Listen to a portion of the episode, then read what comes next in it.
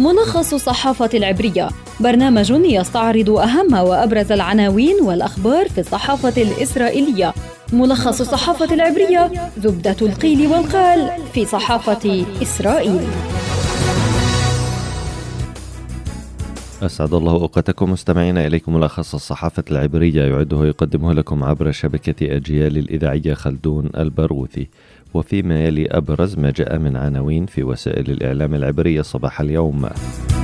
صحيفة هآرتس تكتب المستشارة القضائية تضيق على بيني جانتس إمكانية تعيين رئيس أركان جديد بعد قرار حل الكنيست ويائير يزور تركيا اليوم كوزير للخارجية قبل توليه رئاسة الحكومة بديلا بعد أيام. وفي يديعوت أحرونوت أييليت شاكيد تقول إنها موافقة على المشاركة في حكومة برئاسة نتنياهو حتى في الكنيست الحالية. عن ذلك تقول معاريف الليكود ونير أوربخ وأييليت شاكيد يسعون لحكومة يمين في الكنيست الحالية.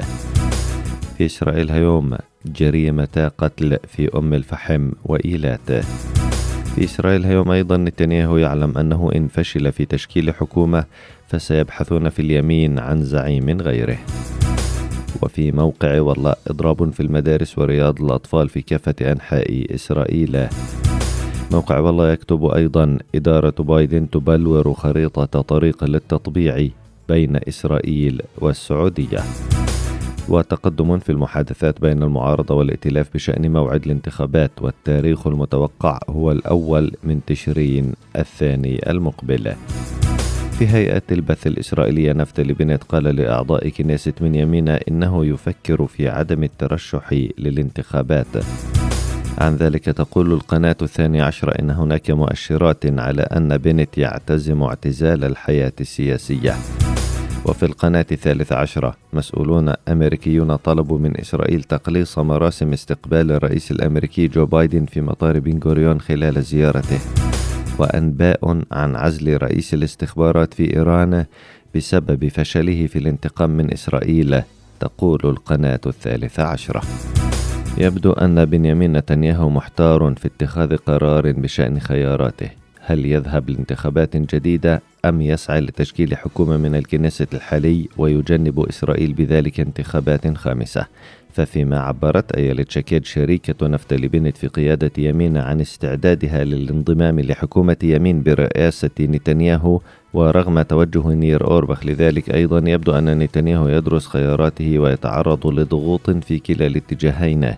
في الكنيسة أمس تمكن مصور من التقاط الصورة لنتنياهو وهو يقرأ رسالة نصية من ابنه يائير يحذره فيها من تأجيل التصويت على حل الكنيسة ويعتبر ذلك خدعة من أجل تمرير مشروع القانون المسمى قانون المتهم الذي قد يمنع نتنياهو من تولي رئاسة الحكومة لكونه متهما في قضايا جنائية.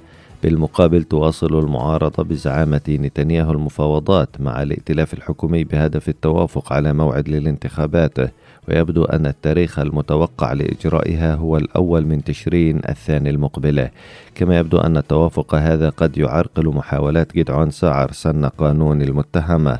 خاصة في ظل وجود معارضين له من داخل الائتلاف الحكومي بمن فيهم نفتلي بنت شخصيا الذي قال إنه سيصوت ضد القانون لكنه في الوقت ذاته منح أعضاء حزبه يمين الحرية في طريقة تصويتهم. وبشأن مستقبل بنت السياسي يبدو أنه يفكر في اعتزال الحياة السياسية. فقد أبلغ أعضاء كنيست في يمينة أنه يفكر في عدم الترشح في الانتخابات المقبلة. وحسب القناة الثانية عشرة. وحسب القناة الثانية عشرة فإن نفتلي بنت يتعرض لضغوط من قبل مقربيه كما أن الفجوة بين حزبه وبين ناخبيه قد تدفعه إلى الابتعاد عن الحياة السياسية. نهاية حلقتنا من ملخص الصحافة العبرية أعدها وقدمها لكم عبر شبكة أجيال الإذاعية خلدون البرغوثي. تحياتي وإلى اللقاء.